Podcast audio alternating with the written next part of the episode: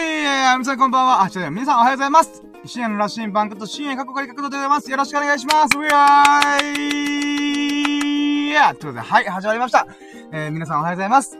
うん、現在の時刻は2022年の4月14日木曜日の午前6時40分でございます。午前6時40分。皆さんいかがお過ごしでしょうかありがとうございますということで、うん、Good morning! うん、え、もしくはアーカイブの方はね、うん、おはようございます。あるいは、こんにちは。あるいは、こんばんは。ということでね。うーん。はい、ということでね、えー今回は久々に私、一人ラジオでございます。いつもね、我らがラキラジオの七福神、エビス様こと秀樹さんが降臨してくれたりとか、あとはこのサプライズ、ハプニングボーイである、佐野くんがね、うん、特別ゲストで来てくれくれたりとかしてた。うん、でもね、久々に、久々に私、一人で、ラジオをお送りしようと思います。うん、本当に今までがね、逆にありがたかったからね。うん、こっからだよ、こっから。私はね、あの、2回目、3回目ぐらい前ぐらいから、ちょっとね、ラッキーラジオ生まれ変わる、生まれ変わろうと思って。うーん、それはね、な、なんでかっていうと、このささやかな日々のラッキーを語るラジオっていうことで、毎回お送りしてるんだけど、このささやかな日々っていうものがさ、私はね、甘んじてた。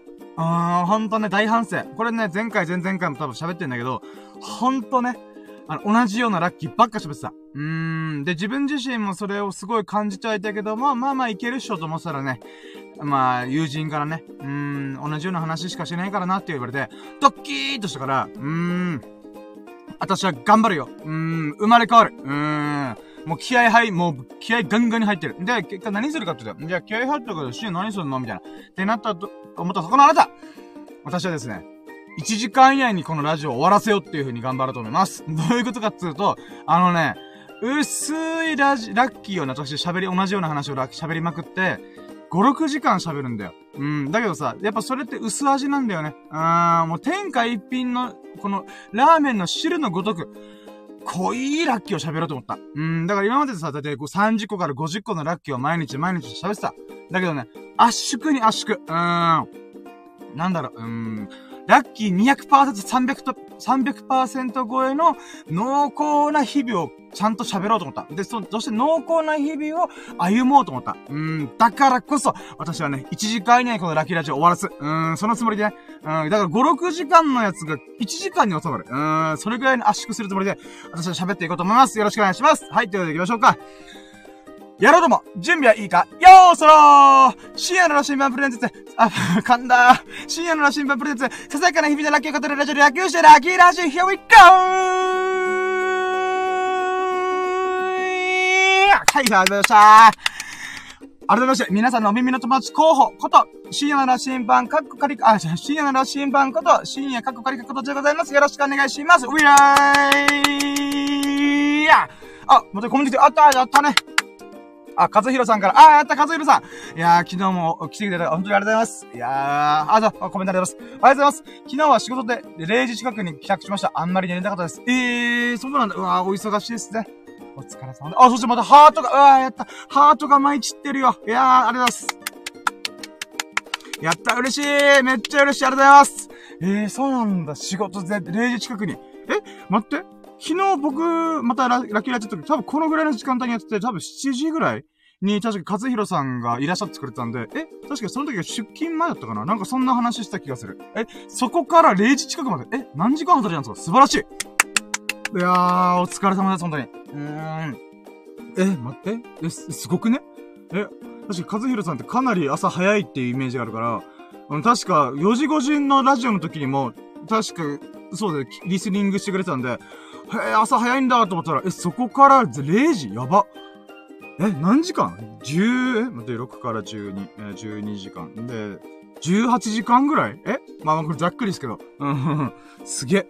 やば、24時間のうちの、え、え、3、4分の3。働いてたんですね。お疲れ様です、本当に。うーん。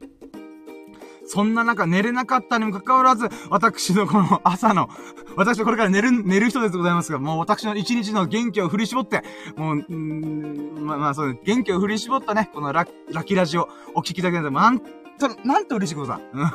あれだあれだ あれだっす はい、ということでね、えー、もうほんと、和弘さんいつもありがとうございます。えー、和弘さんの言葉はね、私のこの心に刻み込まれてる、タトゥーのごとく刻み込まれてます。うーん。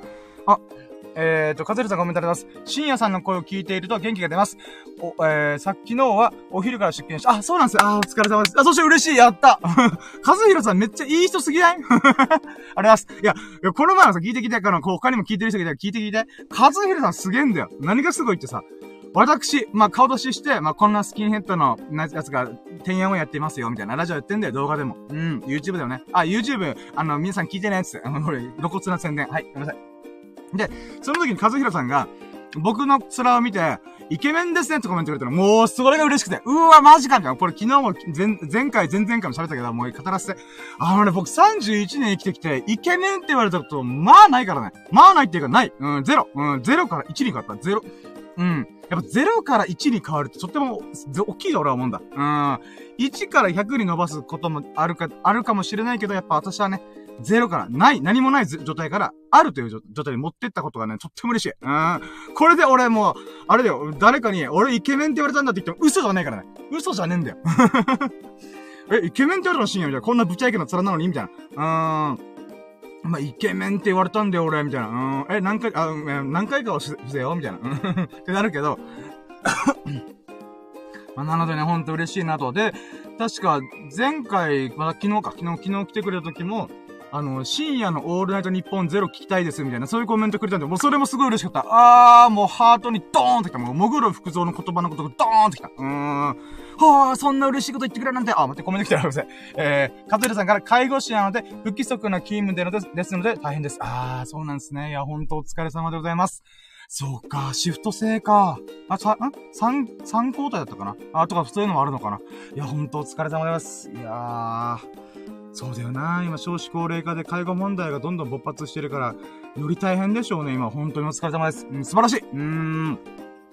世の中に価値を提供してる。いやー、すごいなーいやー、ほんと頭が下がります。そういう、頑張ってる、頑張ってる人の話聞くとね、私は心がホクホクするんだ。ホクホクって言葉合ってる？まあいいか、わかんないけど。いやね、なんかやっぱさ、えー、私はね、今自分のことで手一杯、手一杯っていうか、なんだろうな。うーん、自分自身の人生をね、こう豊かにしようとか、ワクワクな日々を歩もうとかね。本当はもう画が強いんだよね。うーん。まあ、画が強くなきゃ6時間も喋ってねっつうのと思うけど、うん。だからそんな、僕だからこそ、やっぱね、人のために働いている人ってほんと素晴らしい素敵なお仕事だなと思いますね。いやー、まあ仕事自体がね、誰かの需要とか、誰かがこういうの欲しいとか、こういうの、こういうサービス求めてるっていうものに対して、うん、生まれるサービスというか、お仕事だと思う、思いはするんだけどね。だからこそやっぱ、お仕事をしてる人って、やっぱ全員ね、ほんと漏れなくすごいな、素晴らしいなと思いますね。うーん。あ、またコメントあります。えー、いろんなことがありますが、ご利用者の方々から感謝の言葉をいただけると、やりがい感じ。あー、素敵カズヒルさんやっぱ素敵。うん。素敵マン。素敵マンとか何それ いや、いやー、すごいっすね。うん。そうなんですよね。ほんと。お仕事でお金をいただくってありがとうの対価ではあるんです。あれだと、あるとは思うんですけど、そっからさらにね、ちゃんと、こう、ありがとうございますとか、うん、そういう風にね、こう、感謝の言葉をいただけるとより、まあ、そうね、やりがい感じますよね。うーん。いや、私に関してはね、ありがとうございますと言われることは、まあないからね。まあそれそうだよね。お、俺が、俺が気持ちよくなりたいんだーって喋ってるからね、今。うーん。まあいつかね、みんながこう聞いてくれて、このラッキーラジオをね、聞いてくれて、あー、深夜の声聞けてよかったよ、ありがとうみたいな。うーん。まあ、それに近しいくと今コメント言ってくれてありがとうございます。うーん。あ、待って、えっ、ー、と、そう、元気が出るというの嬉しいね、ほんと。うん、和弘さん、ほんといい人だ。うん、あ、そう、昨日ね、そう、和弘さんからこの深夜の、あ、僕、僕のね、深夜、ややこしいね。あの、カタカナの深夜ね、僕の名前の深夜の、えー、オールナイト日本ゼロを聞きたいっす、みたいな方が言われて、あー、それめっちゃいいと思って、もちろんそのコメントが来た時にもちょっと、あー、か、なんか、思ったこと感じたこと言ったんだけど、あのね、この帰ってる最中に、ブーンってこう車で帰ってる最中に、深夜のオールナイトニッポンゼロめっちゃええやんと思った。いいじゃん、いいじゃんと思って。うーん。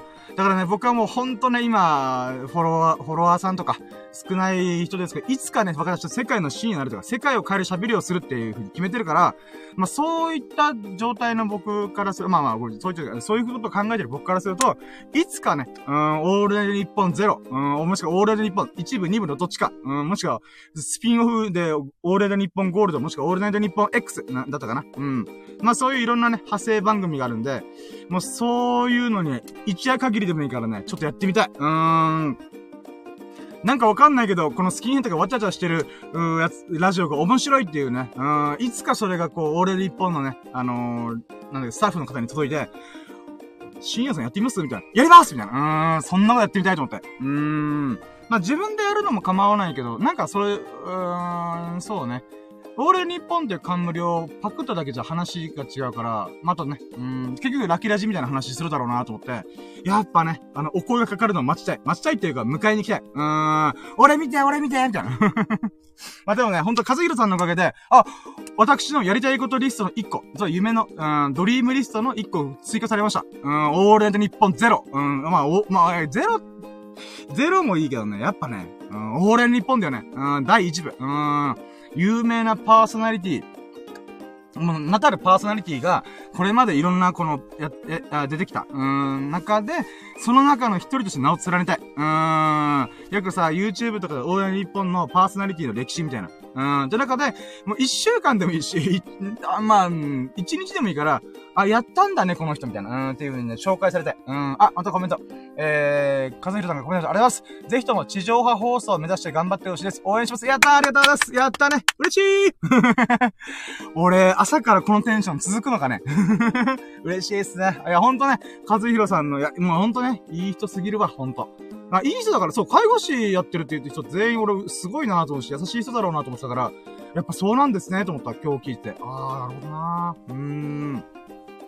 いや、ほんとね、和弘さん、いい人、ほんとに。うん。いい人だな私の持ってないものいっぱい持ってる。うん、素晴らしい方だ。いや、ほんとね、ラッキーラジで、このリスナーさん、まあ僕ら、リスナーのこと、さリスナーさんのこと、神々呼んでるけど、あがみ立って待ってるけどさ、ほんとね、あの、こんなわけわかんない喋りばっかしてる僕を応援してくれるなんてね、マジで神のごとく見守ってくれてる。うーん。あれ今日深夜ラジオなのかな？みたいな。うーん。あ、やってるポチみたいな。うん。聞いてくれてる嬉しい。うーん。いやー。なんて言うんだろうな。ほんと神々のごとくあがめ立てますよ。オリンポスの神々、もしくは、うーん、エジプト神話とかね、ラーとかオシリスとか、オベリスク。うーん、あ、オベリスク？まあいいや。ごめん、ちょっと、あー、でも最近そう、中田敦彦さんのインド神話の話の動画見たんよ。うん。やっぱインド神話面白いね。もともとね、仏教僕大好き人間だから、まあ仏教の生まれ故郷であるインドの、でも仏教が、あ、ごめん、またこれ仏教トークに行くわ。うん、サクサクって言うとね、このヒンドゥー教、まあ正確にはバラモン教か。バラモン教からヒンドゥー教になって、で、あ、違う違うな。えーと、正確にあれだ。バラモン教という存在があって、で、カースト制度がすごい強いんだよ、あれは。うん。で、そこ、あと、バラオンという司祭というかな、宗教集団の方に、すごいメリットがある状態だったから、この国民のね、感情がバチバチの状態。うん。で、そこから宗教改革が始まるんだよね。で、その合間に仏教っていうのが誕生したんだよ。ブッダがね。うん、ゴッタム、ゴッ、ゴッタマシッターラさんだったかな。うん。っていう方が、カースト制度なんてクソくらいって切り上げたんだよね。うん、パチコーンって。うん。で、それで一時期仏教がふわーってなったあ、待って、コメントあります。シャワーを浴びてきますので、この辺で失礼します。あー、お疲れ様です。聞いてくれて嬉しい。ありがとうございます。いやいや、もう、お仕事頑張ってください。応援します。うん、和弘さんだったらね、世の中にいっぱいいろんなありがとうを、こう、なんだろうな、咲き誇らせてくれるんだろうなと思ってます。何の話だったよ。いや、頭バグってたなと。まあ、でもね、ほんとその、その、それぐらいいい人ってことは、もう、このコメントで、私すごいビンビンに感じましたんで、うん、今日もお仕事頑張ってくださいませ。うん、応援します。いやー、まあ、そうですね、無理せず頑張ってください。うーん。いやー、いいですねー。あさしゃ早くシャワー浴びたいよ。ちょっとそろそろ暑くなってきたっていうね。いやー、沖縄はね、もう、え、今何度だ？22度ぐらいいってんのかね？もうあったかいよね、朝から。うーん。あ、またハートマークプレゼントやったー嬉しいハートが舞い散っておる。やったねイェーイありがとうございますもう、和弘さんマジでね、神の祝福与えすぎです。私、ちょっと甘えそう。いや、こんなスキンヘッドに甘えられたところでって感じだけど。うーん、ありがとうございます。めっちゃ嬉しい。やったねー。うーん。神の祝福。うん。なんか遊戯王のカードに出てきそう。うん。魔法カード発動。神の祝福。ファーってハートが舞い散るみたいな。効果は、えー、パーソナリティ元気になるじゃん。元気だから何って、ライフポイントも上がらないし、ただ、元気になる。え？じゃあ、うーん。なんか今頭の中でさ、あの、YouTube たまたま遊戯王カードのバトルやってるところ見てて、こ、黒人の方かな？外国人の方が、なんかやってたんだよ、遊戯王カード。これが面白かったんじゃない？うーん。なんか魔法カード発動とか、うーん。なんかちょっと、モンスターの攻撃だみたいな。ダイレクトアタックみたいなことやったら、チュチュチュチュチュチュチュみたいな。うん、チュチュチュチュ、あー、ドドドドドドみたいな。で、あー、ライフポイント減っちまったな、減っちまったぜみたいな。うん、そんな会話をしてる YouTube 動画を確か昔見たんだよ。今それを思い出した。うーん。あー、いいなーと思ったよね。今何の話してんだごめん、今日は頭バグってる脱線してるわ。うん、話が。まあまあ、うーん、もうそれぐらいね、嬉しい。うん、神の祝福が効果発動。パーソナリティ元気だった。やったぜーみたいな。ただの、ただの枚数、こんなカード40枚のデッキとか入れんなよ、みたいな。うーん。いや、それぐらいね、果たして嬉しいよ。うーん。元気になるって大事。元気さえあれば何でもできるってアントニオ猪木さんが言ってた。うーん。はい、ちょっと待って、水飲むわ。はい、ということで、うん。あれ、俺何の話ですか？遊戯王の話なんかしてたんだよな。何？うん、布団だな。こういうのがね、この発達障害的な感じだよね。ASD だったかな？自閉症スペクトラム &ADHD。うーん。いやね、話がすぐ達成すんだよね。うーん。まあまあ別にそれで困ったよねっていうか、うん、それが僕だしね。うん。はい、じゃあ行こっかね。えー、今日はね、まあ、オープニングコール行ったか。うん。あ、あと、やばい、よ、あと44分で喋りきらないと。あ、危ない危ない。まあ、今日一人だから多分いけるだろうな。うん。えー、じゃあ、今日のね、ラッキーラジオは2022年4月12日、あ、13か、13日水曜日のラッキーを喋っていこうと思います。で、今回のす、もうほんと圧縮に圧縮かいろんなコーナーがあって圧縮してギュギュッと。うーん。もう果汁200%が水で薄めないと飲めないよってくらい圧縮して、まあ、カルピス、カルピス。カルピスの原液のことを出したらラッキーを今日圧縮する。うん。んで、その3ステップ、うん、その、あまあ、圧縮した結果、残ったコーナーが3つだったんだよね。ラッキーカウント、and、今日の最優秀ラッキー、and、明日のラッキーカムデル、うん、この3番でお送りします。うふー、うふー、うふふーだけどわからんか。さーて、今日のラッキーラジオは、1ステップ、ラッキーカウント、2ステップ、今日の最優秀ラッキー、3ステップ、明日のラッキーカムトゥルーの3本で送ります。うふふ、あ、じゃじゃんけんぽん僕グー出した。パー出したらいいかな まあいいや、はい。の3本でお送りします。うふふふうん。来週に持ち越しそうな勢いだけどさ。うん、はい。はい、ということで、もうほんとね、今日はね、頭バグってますね。一人で喋ってるから、より、いつ、この前までね、前回までがね、この秀樹さんという僕の友人とね、ラジオやってたんだけど、まあもともと一人で、一人でラジオやってたんだけどね、その中でたまたまご縁があって、まあ確か数回連続で降臨してくれたんで、ゲストとして。うーん。今日久々のね、一人ラジオだから、頭バグってますね。うーん。無駄な話いっぱい。盛りだくさん。うん。はい、行こうと。だから早く行こう。うん。はい、ということで。まあ、こんな話でね、今1分くらい消費するっていうね。残り43分。ちっちっち。今、残り42分になった。やべ。はい、じゃ行こう。はい、じゃあ、ワンステップラッキーカウントイェーイ今日のラッキーをいただいた方というあ、ちなみにね、ラッキーラジって何ぞやと思ったそこのあなた。YouTube で、私の YouTube で、ラッキーラジの概要を紹介してるから、ラッキーラジ検索すると出るはず。うん。ちなみにラッキーラジってね、僕以外誰も使って、あ、誰も使ってないんだけど、意外とね、み、安直じゃん。うん、自分で言うのなんだけど、このラッキーラジの名前すげえ安直じゃん。だけど、ラキラジっていう言葉自体は実は使ってる人少なかったんだよ。マジでと思って。うーん、確かね、一人二人聞くくらいしかいなくて、それも数年前なんだよ。これ、俺が使おうと思って。もう、ラキラジといえば俺、みたいな。うーん。それで今、このラキラジをね、少しずつ少しずつネット上に侵食させてる。うーん。ゆっくりゆっくりね。うーん。もしくはラッキーという言葉に対して、私はゆっくりゆっくりこう広めていく。うーん。はい。で、今7あ、はい。じゃ、今日のラッキーカウント。今日のラッキーカウントはですね。えー、あ、また、あ、行こうか。はい。ワンステップワンステップは、うーん、待ってよ。俺何したっけ今日。朝、あ、そうだ、そうださ。今日はね、お昼の3時ぐらいの人、私はね、あの、い、何度も言ってますが、一般の多くの人とね、生活リズムが違う過ごし方をしているので、まあ、昼の3時に起きたわけだ。うーん。で、そうね。うーん、ワンラッキー目なんだろう。あ、違うや。うん。起きてからすぐ準備したんだ。そうそうそう。えっとね、うーん、待ってよ。起きて、おかんが今日仕事休みだったらしくて、なんか、飯食いに行くっていう LINE が来てたんだよ。あだって来たかな？まあいいや。とりあえず、それで、え、今日俺子供の国って動物園行くからちょっと無理だわ、みたいな。言ったら、え？あんた動物園行くの？みたいな。もう行くよ、みたいな。え？え？みたいな。って感じで、なんか、反応があって、私も行く？みたいな。え、おかんも行くの？みたいな。逆に僕、え？え？みたいな。っていう状態が起きた。つまり、ワンラッキー目は、えー、おかんが僕が動物園行くって言ったら、私も行くみたいな。うーん、っていう、えー、話がありました。うーん、そうね。まあ、うん、全然いいよって僕は思ったんで、まあまあ、全然、とりあえず準備したんだから。うん、準備して、2ラッキーは、2ラッキーよな、うーん、そこから、あ、まあそうだね。日常のルーティンをちゃんとこなしました。うん。えー、顔洗って、あ、風呂入って、まあ風呂入って、髭剃って、スキンケアして、お経唱えて、お経唱えて、ちょっと新聞読んで、えー、あと何したっけ？あー、これちょっと話を、あの、後になるけど、まあ、出かけた後に帰ってきてから洗濯物もしたんだよ。うん、洗濯物私は趣味だから。うん。そういった意味でもね、うん。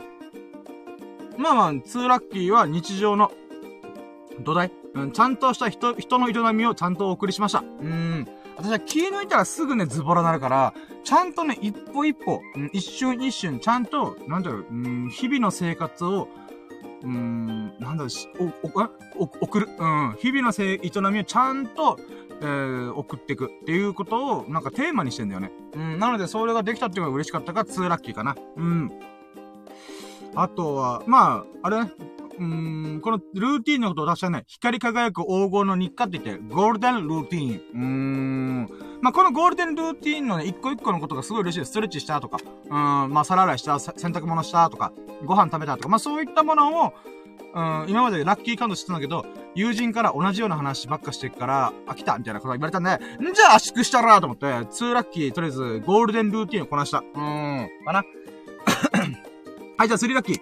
3ラッキーは、まあ、おかんと一緒に、えー、子供の国、動物園に、あ、そうか、子供の国っていうのもわからん人多いから、まあ、とりあえず、沖縄にある唯一一個だけある大掛か、大、えー、大、大きめっていうかね、うん、まあそうだね。うん。ちゃんとした動物園として運営してる唯一の、えー、動物園が子供の国っていうのがあるんだよね。うん。まあそこに行って、えー、おかんと一緒に行って、動物園でとしました。うん、これが3ラッキー。で、この動物園デートの中で、ああ、これね、結構やっぱ濃厚だよ。濃厚だった今日。えっとね、閉園時代が、閉園時間が6時半なんだよ。4月から9月の間は18時30分に閉めますと。だけど入場する場合は、夕方の5時までに来てくださいみたいな。言われて、で、僕が起きたの3時ってさっき言ったじゃん。だからそっから大急ぎ準備して、おかんと一緒にわーって動物園向かったんだけど、その時間帯ってね、えー、4時、5時あの、沖縄のあるある問題なんだけど、めっちゃ混むの、本当に。うん。距離で言うならば、ほんとね、うーん、何キロかな ?10 キロぐらいかな？まあ、車で行けば飛ばせば15分20分で着く距離なんだけど、混んでんだよね、ほんと。うん、混んでたから結局30分ちょいぐらいかかるんだよ。そしたらさ、おかんと一緒に出かけたのが4時半だったんだよ。まあ4時半でも間に合うっしょと余裕ぶっこいてたら、めっちゃ渋滞してて、えー、と思って。うん。で、おかんと、あ、ごめん、ちょっとこれもしかしたら間に合わんかったら俺行けんかもみたいな。行けんかもと、ま間に合わなかったら、子供の国に堪能できないかもみたいな。まあまあ、しゃあないよね、混んでるしね、みたいな。で言ったら、ギリギリね、あの、1分前に到着したんだよ、駐車場に。やべ、1分前だけど入り口がちょっと歩くぞっていうことで、うん。やべ、間に合うかなーと思ったら、もうびっくりしたよ、俺。うーん。この、子供の国のゲートがあるんだけど、そのゲートを係員が閉めて、あー、閉まりますっていう寸前に、あー、ちょっと待ってみたいな。ちょっと待ってさみたいな言ったら、あ、いいですよみたいな。ああ、よかったと思って、それギリギリで間に合ったんだよ。ああ、嬉しかったね。うーん。あ、じゃあこれも4ラッキーにしよっか。うん。超ギリギリで間に合った。あー、やめとこれ4ラッキーやめとこうかな。ごめん、3ラッキーでいくわ。うーん。あ、3ラッキーでいいのか。まあいいや。まあそれぞれごめん、これ3ラッキーのままでいくわ。うん。じゃあ、待ってくださいって言ってたら、無事通って、で、入り口でパンフレットもらって、あ、こんな感じなんだなと。うん、いうことで、まあ、このパンフレット見ながら、バーって巡ってたんで、歩いてたんだよ。うん、で、1時間ぐらいかな。うん、で、見てたんだけど、あのね、いやー、なんつうんだろう。待ってよ。えー、まず、最初見たのは、琉球湖エリアっていうのがあって、これ、ちょっと俺も漢字わかんないんだけど、琉球湖っていうのが簡単に言うと、沖縄ならではの動物のエリアがあるんだよ。うん。で、そこから大きくぐーっとこの円形になってるから、この子供の国っていうのが。この円形になってるから、ゆっくりこうぐるっと回ってこうと思ったんだよね。うん。で、琉球港で牛とかアグーとか、あとは、えー、あ、ヨナグニウマっていうのがいるんだよ。ヨナグニウマっていうのがね、いなかったんだよね。これね、どういうことかというと、夕方の5時以降は動物たちが自分のお家に帰っちゃうんだよ。うん。つまり、見れないんだよ。だから、あー、しくったーと思って。うん。だから、与那国馬は見れなかった。でも、あー、これもう、ごめん、ちょっと今日の話長いよ。この与那国馬のエリアであろうところの横にさ、あの、石臼があったんだよ。え、この石臼なんだろう？あーと思ったのが、サトウキビを絞るときに使ってたんだよ。この与那国馬とこの石臼を。うーん。どういうことかというと、沖縄っていうのはね、うーん、なんだろうな。まあ、亜熱帯気候ではあるんだけど、まあ、産業が乏しかった時代があったんだよね。うーん。まあまあ、昔の話だけどさ。で、その中で、サトウキビ、つまり、砂糖になる、あ、もう黒糖とかね。うん。そういうものを煮詰めて作るお菓子っていうのかな調味料っていうのかなうん、っていうものを作るために、サトウキビからこの汁を絞って、出てきた砂糖を煮詰めて、まあ、いろんな、調味料とか、黒糖とかお菓子とかに返したんだよね。うん。だからこれやっぱ当時の時代背景でならば、砂糖ってね、今みんなありふれてるし、白いこの生成された砂糖を食ってっけど、やっぱね、あの、当時、昔の人からちょっと砂糖って超高級品なんだよね。うーん。あと、人間の脳みそっていうのはね、砂糖にすごい反応するんだわ。うん。美味しくて、美味しいっていうの快楽がパーンって弾け飛ぶんだよ。うーん。だからこそ今ね、あの、糖質制限しようとか、まあそういうことに繋がってるんだけど、本来人間の体には糖質は必要ないんだよ。うん。もともと、こう、ある成分があって、確かに花け忘れたけど、まあ、例えば、うーん、なんだろうな。縄文時代とかさ、原始人の時に、なんていうか、うーん、砂糖食ったかっていうと、食ってねえんだわな。木の実とかなんだよね。うん、あと肉とか。うん、だから、糖っていうものは本来必要なかったんだよ。正確には、ある物質があって、それを摂取すると、体の中に勝手に糖、糖みたいに切り替えてくれる性、あ、性能があるらしいよ、人間の体には。だから別に砂糖っていうのは、なんていうかな、うん、そこまで必要じゃなかったけども、やっぱり、結局、脳みそとか動かすためには糖が必要なんだよ。うん。自分の体で、こう、変換してさえいれば、健康に過ごせたんだけど、ダイレクトアタック。うん、砂糖のダイレクトアタックをできるようになったんだよね。砂糖を生成したから。だからこれペロッとなんて、うわーっつって。うん。んで、砂糖っていう、まあ、果実とかね、果物とか、そういったものが、やっぱね、重用されちゃったんだよね。うん。で、それで沖縄はこの産業を立てるために、砂糖きびを使って、砂糖を煮詰めて、うん、甘いものを作って、みんなに喜んでもらおうみたいな、そういうこと、歴史があったんだよね。だからその歴史の中の一個に、牛に、牛とか馬に、こう、砂糖きびをね、こう、石臼を回してもらって、こう、に、この液をいっぱい絞り出すみたいな、うん、ことやってたんだよね。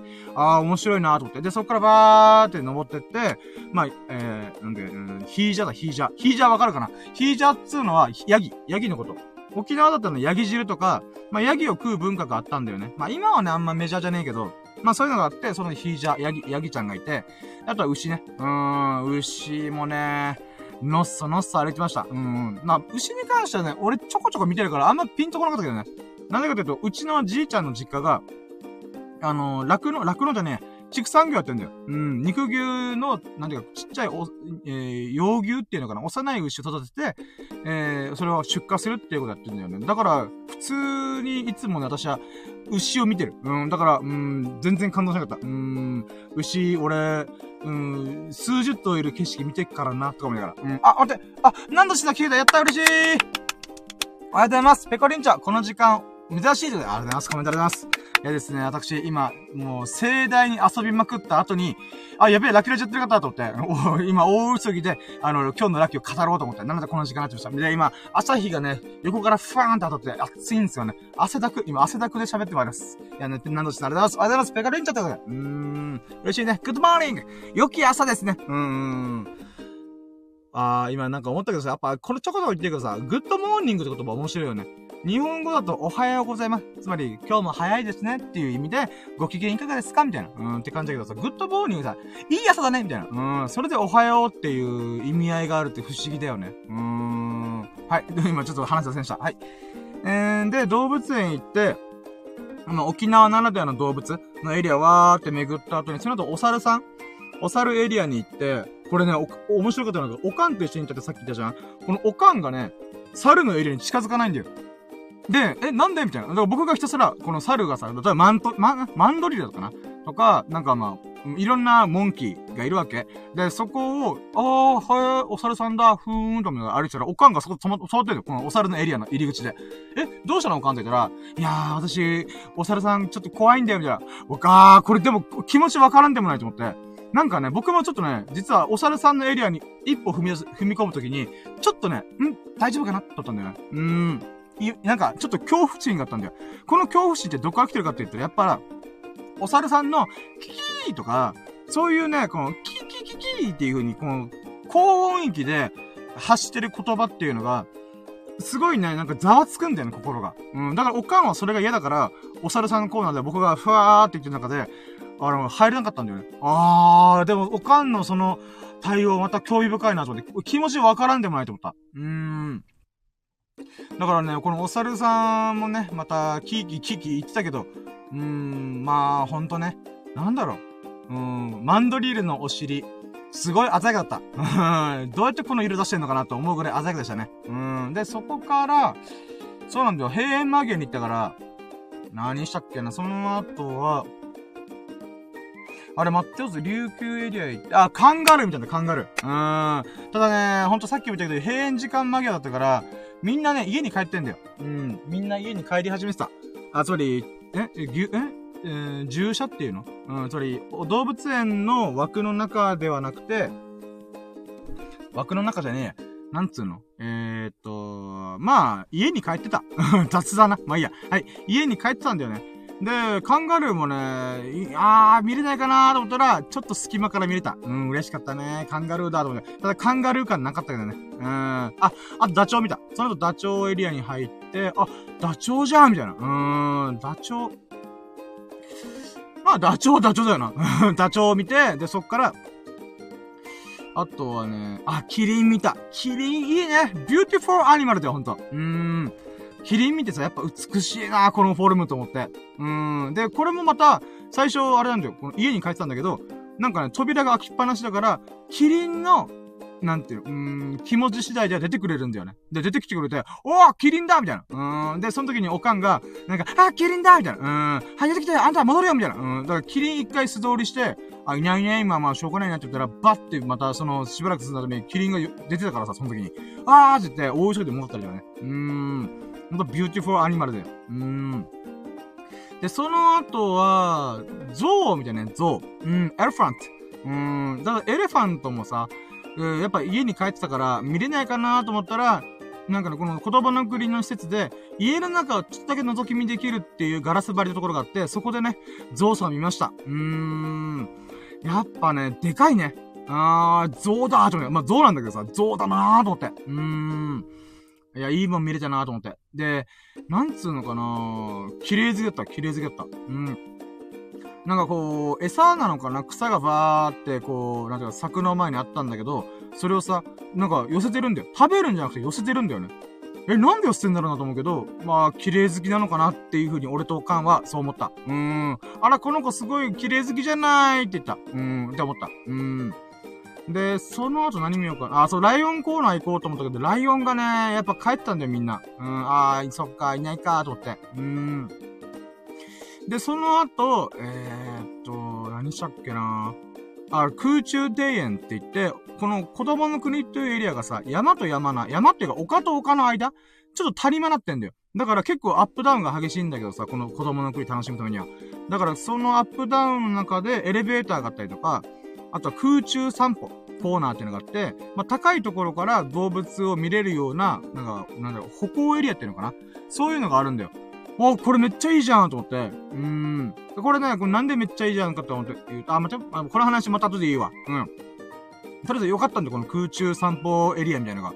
あ、いいですね、これ、と思って。で、そこら辺から、なんかね、ホタルの光だったかな。うーん。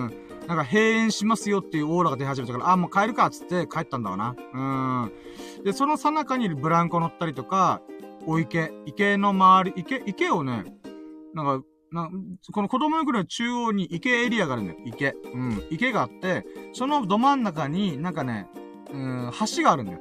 その橋を、なんで、歩いたりとかしてて、なんかね、鯉がいっぱい寄ってきてたんだよね。うん。ああ、そっか、そういえば、この橋の、橋のところに入る前に、鯉の餌コーナーがあったから、多分人が来たら、餌食えるっていう風に思ってんだな。鯉たちはと思って。うん、だけど残念。今日は餌あげないからな、と思った。うーん。まあそんなことこんなで、最後にエスカレーター乗ってゆっくりとまた上に登ってって、無事帰りましたと。うん、終わりました、今日の。うん。でね、まあまあ、これが、4、あ、ファイ、ツリーラッキーなので、子供の国っていう動物園に行きましたっていう話ですね。で、フォーラッキー。フォーラッキーは、うーん、そうね。おかんと動物園でとしゃっと言ったじゃん？うん。おかんがね、可愛かった うちの息子、息子から言われるの嫌だと思うけど、あのね、さっきちょっと話したこのキリンがいて、なんか、最初は出て、出てこなかったから、まあ、いっか、次のエリア行こうぜって言ってた中で、おかんがバッて振り向いたら、キリンが出てきてるから、ああ、あんた戻れよ、戻れよ、戻れよみたいな。うーん。で、戻って、キリンを見て、ああ、 beautiful animal みたいなこと言いながら、なんかね、おかんがテンション上がってんだよ。例えばダチョウとかはさ、私は、僕はね、ダチョウ、うん、ダチョウだねって思ったけど、あの、なんかね、うん、この空中散歩のエリアのところからダチョウが見れて、そのダチョウが、なんか、ポージングしてんだよ。うーん。この、まあ、 beautiful bird でね。うん、 beautiful bird。うん、ダチョウがね、スラッとして、ほんと、パリコレのモデルですかって思うぐらい美しかったんだよ、フォルムがね。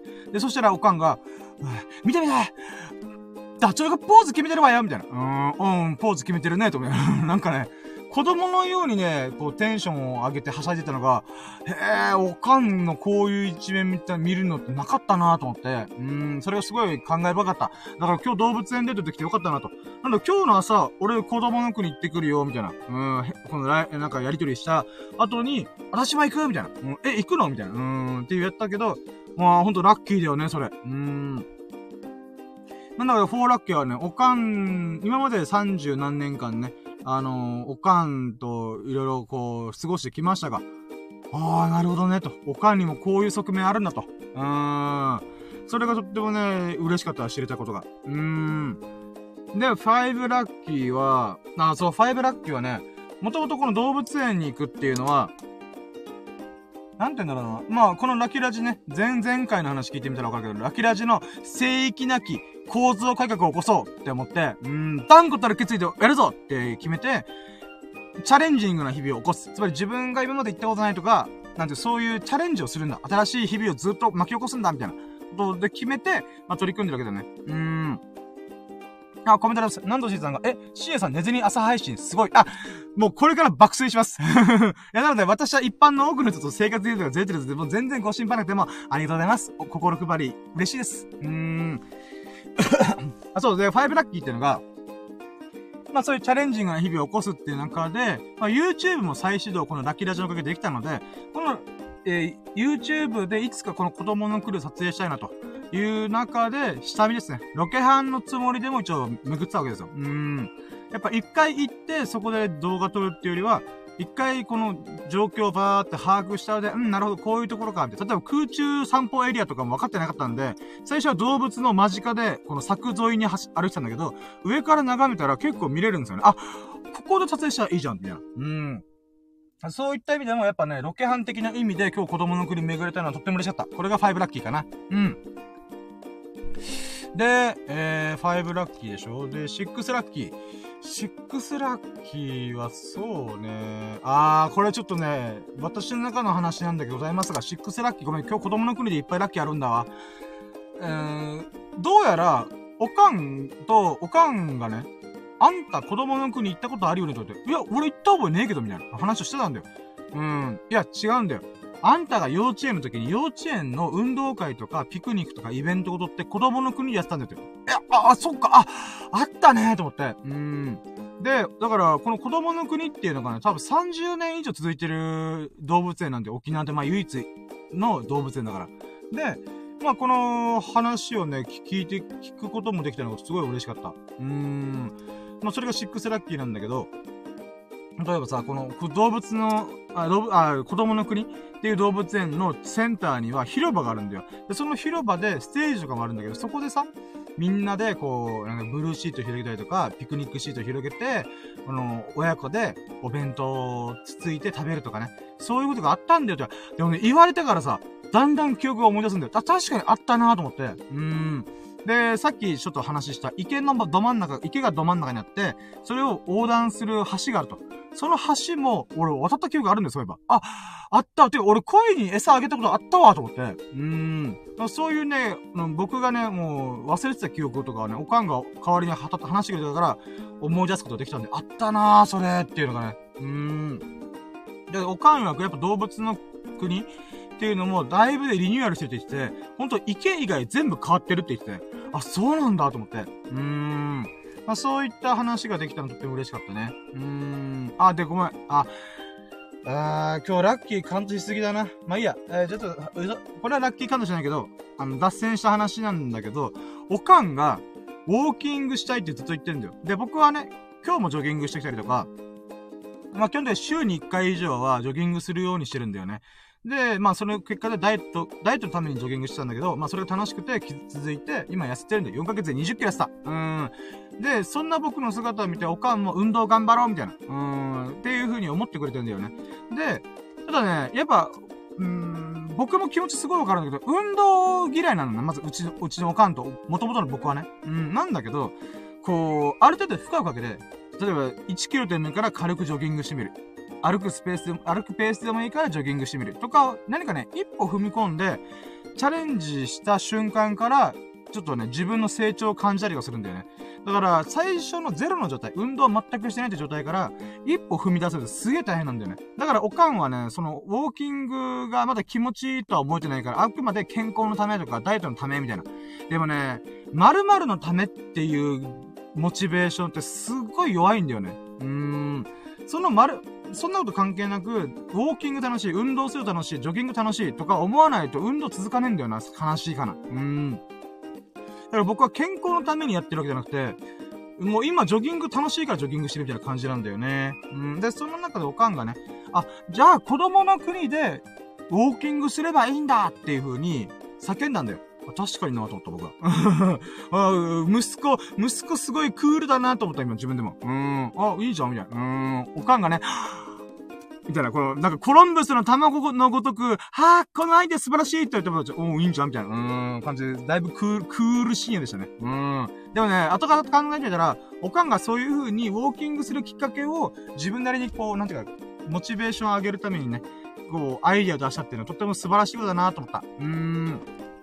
で、この動物園の、あ、動物園っていうか、この子供の国も、えっ、ー、とね、一回、一回、一回行く、え、一回行くじゃねえ。えっ、ー、とね、入場料が大人500円なんだよ。500円だぜ安っと思って。うーん。お昼の、お昼ご飯一回抜いたらいけんじゃんみたいな。うん。で、料金なんだよ。しかも年間パスポートが2000円なんだよ。つまり4回以上動物園に行くのであれば、年間パス買った方がいいんだよ。うん。で、おかん的にはじゃあ年間パス買って、ウォーキングのきっかけになればいいかな、みたいな。うーん、っていうこと言ってたから、あ、いいじゃん、いいじゃん、みたいな。動物とこれ触れ合いながら、ウォーキングして、うん、あ、キリンだとか、あ、ダチョウだみたいな。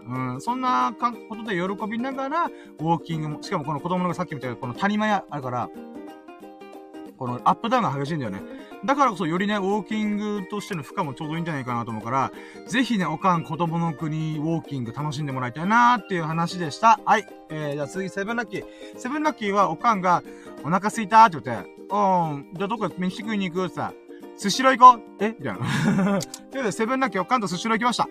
で、このスシローね、ほんと頻繁に最近行ってるから、僕としては、うーんと思ったけど、なんかね、おかんが最近海産物食いてんだよ、みたいなこと言って、ああ、そっか、じゃあしょうがね、スシロー行くか、みたいな。うーん。で、まあ、スシロー行って、まあ、僕もね、24時間断食ではなかったけども、やっぱね、夕方の6時ぐらいに食うのがベストなんだよね、僕。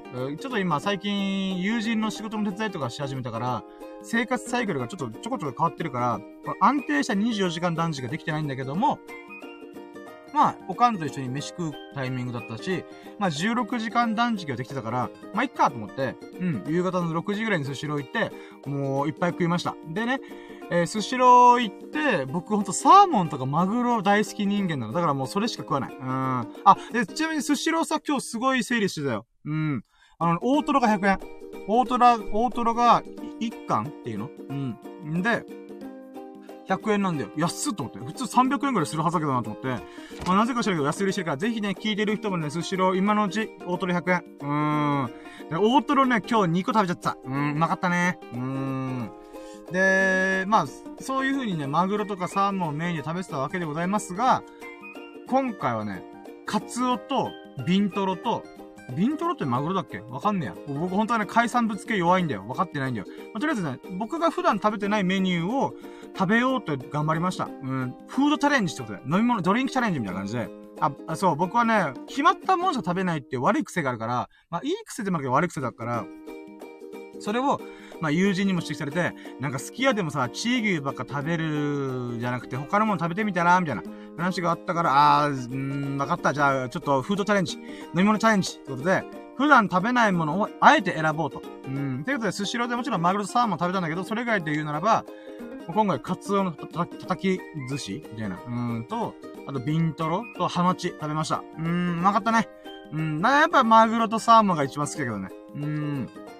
あと、光もんは僕苦手なんだよね。サバとかイカとかあんま食えねえんだよな。だからそこはね、今後の課題ですね、と思いながら。うーん。あのとりあえず今回はね、フードチャレンジは、ハマチ、えー、ビン、ね、ビントロ、カツオ、うん、を食べてみました。うーん。でもやっぱね、マグロとサーモンの方が食べやすいよね。うん、やっぱ、なんか変な臭みがないんだよな。うーん。その臭みが好きな人からでたまんねえだと思うけど、私はね、やっぱ子供持ちだから。うーん。まあまあまあ、そんな、こんなで美味しい、えー、なんていうか、うん、スシロー過ごし、あとパフェ食ったパフェ。アンミカさんが紹介してる、なんか、今回のキャンペーンではスペイン王室ごとしの、なんか、スイーツ屋さんが監修してくれた、パフェ食べました。うまかったねうん、パフェ食べました。美味しかった。うん。それ水飲むね。うん。の、これがセブンラッキーかな。うーん、良きかな、良きかなと思いながら。うーん。千と千尋に出てくる、あの、川の神様の良きかな、良きかな、みたいな。うーん、そんな感じだったでした。はい、 eight lucky 行こう。 eight lucky は、スシローの後におかんが、あの、ハンビータウンっていう、まあ、サンエーだよね。あ、これ、あの、そうだ、本州の人がサンエーって何って思うかもしれないけど、あの、イオンは有名じゃんデパートとか、そういう、ね、なんだろう、うん、まあ、スーパーマーケット的な感じでイオン有名じゃん？沖縄にもね、あの、あるんだよ、それが。三栄っていうのがあって、まあ、沖縄のそういうスーパーとかデパートの、まあ、トップだね。うん、まあ、イオンが来たからちょっと困ってるらしいけど。で、その三、その、えー、ハンビータウンっていう店舗に行ったんだよ。で、ハンビータウンってチャタンっていう、チャタン町にあるんだけど、そのチャタン町っていうのは、あ、ごめん、北の谷とかでチャタンって言うんだけどさ。あ、そうそう、そうだよね。チャタン町って言って、え、どういう漢字書くのと思った、思ったよね。あの、北の谷とか言ってチャタンって読むんだよ。うん。で、このチャタン町にあるハンビータウンが、まあ、30年以上前の建物なんだよね。デパートなんだから最近ちょっと、えー、あんま客足が遠のいてるとか、そんな話があるんだけど、そこでお金何したいかっていうと、布団のカバー買いたいって言い出して、おー、オッケーよかった。じゃあ、送るよ、って送って、でも僕はね、別にハンビータウンで買うものないから、うーん、どうしよっかなと思って、まあ、えー、その、ね、サンビータウンの、歩いて100メートルぐらいのところに海、海があるんだよ。ビーチがあるんだよ。綺麗なアラハビーチってのがあるんだよね。うん、なので、ビーチ周りを散歩しようと思って、まあ、その時間、えー、ブラブラブラブラとしました。うん、なので、半、えー、茶谷町を軽くウォーキングしながら、まあ、スシローで食べ過ぎたお腹はね、ちょっとシェイプアップしながら、みたいなことを過ごしてました。うん。あ、そうだそうだ。で、だからまあ、最後らへんね、うん、まあ、飽きたなあ、違う、違うや。あ、まあ、ごめん、あ、それ、ハンビータウンを巡ったんだ。うん、巡ったんだけど、実はね、ナインラッキー。このアラハビーチ、アラハ公園っていうのがあるんだけど、そこね、あのー、ほんとね、ん地元住民からしたら、わか、わかる人やってる人が多いんだけど、てか、学生時代の時にみんな遊んだりするんだけど、じゃあなんで遊ぶかっていうと、バスケットコートがあるんだよ。3つ4つぐらいあるって、そのバスケットコートね、確か僕も学生時代の時にちょこちょこ遊んでたんだよ。で、久々に行って、あ、バスケットコートで、新しいのってんなみたいな。うん、綺麗にこのフィールドが整備されてて、ああ、いいじゃん、いいじゃんと思って、で、バスケットに楽しんでる、まあ、学生がいたんだよ、いっぱい。うん。で、ごめん、何ラッキー何かっていうと、まあ、俺もバスケットボールやりたいかなってなった。うん。で、あれ、バスケやりたいみたいな。うん。スラムダンクばりに、バスケがしたいですみたいな。うーん。あれ、俺3つに乗り移ったかな一瞬と思った。うーん。深夜、バスケしたいですみたいな。うん、そんな感じ。うーん。まあ、安西先生っていないからさ。安西先生の立場がいないいないから、私は今自分で自分を、うーん。ああ、わかった。うん、じゃあ、うーん。まあそうね。まあごめんなんでもない。うん。今頭がバスとか。はい、次行こう。うん。で、その中で、えっ、ー、とね、ハンビータウン行って、あ、バスケットボール売ってるかもなと思ったんだ。うん、よくデパートにはさ、このおもちゃ売り場とか、えー、そういう子供のアトラス、あと、あ、えー、アミューズメントじゃない、えー、まあ、そうだ、子供のおもちゃ売り場があるから、そこにスポーツコーナーあるはずだから、多分バスケットボール売ってんじゃねえかなーと思って行ったんだわ。うん。で、行って、なんかね、この NBA 仕様の、なんか、えモルソンだったかな？モルソン？うーん、のメーカーのゴムボールがあったんだよ。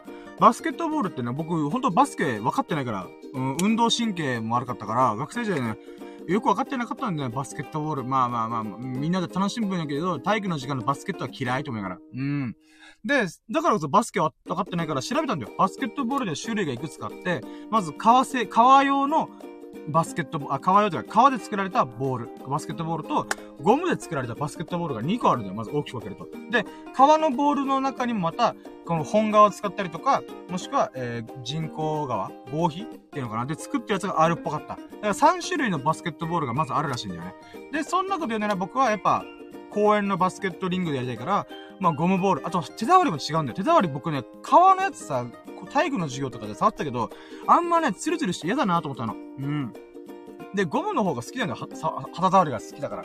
うん。で、ちょうどね、このハンビータウンで売ってたのが、ゴムのボールだったんだよね。あ、これめっちゃいいじゃんみたいな。うん、って思って、あとカラーリングはバリエーションがあって、例えばシカゴブルーズの、えー、ボールだったりとか、レイカーだったかな？レイカーズカラーのバスケットボールがあって、まあ、言うてもさ、私はさ、この NBA のチームとか誰かを応援してるなんてもうわかんないけど素人なわけ。うん。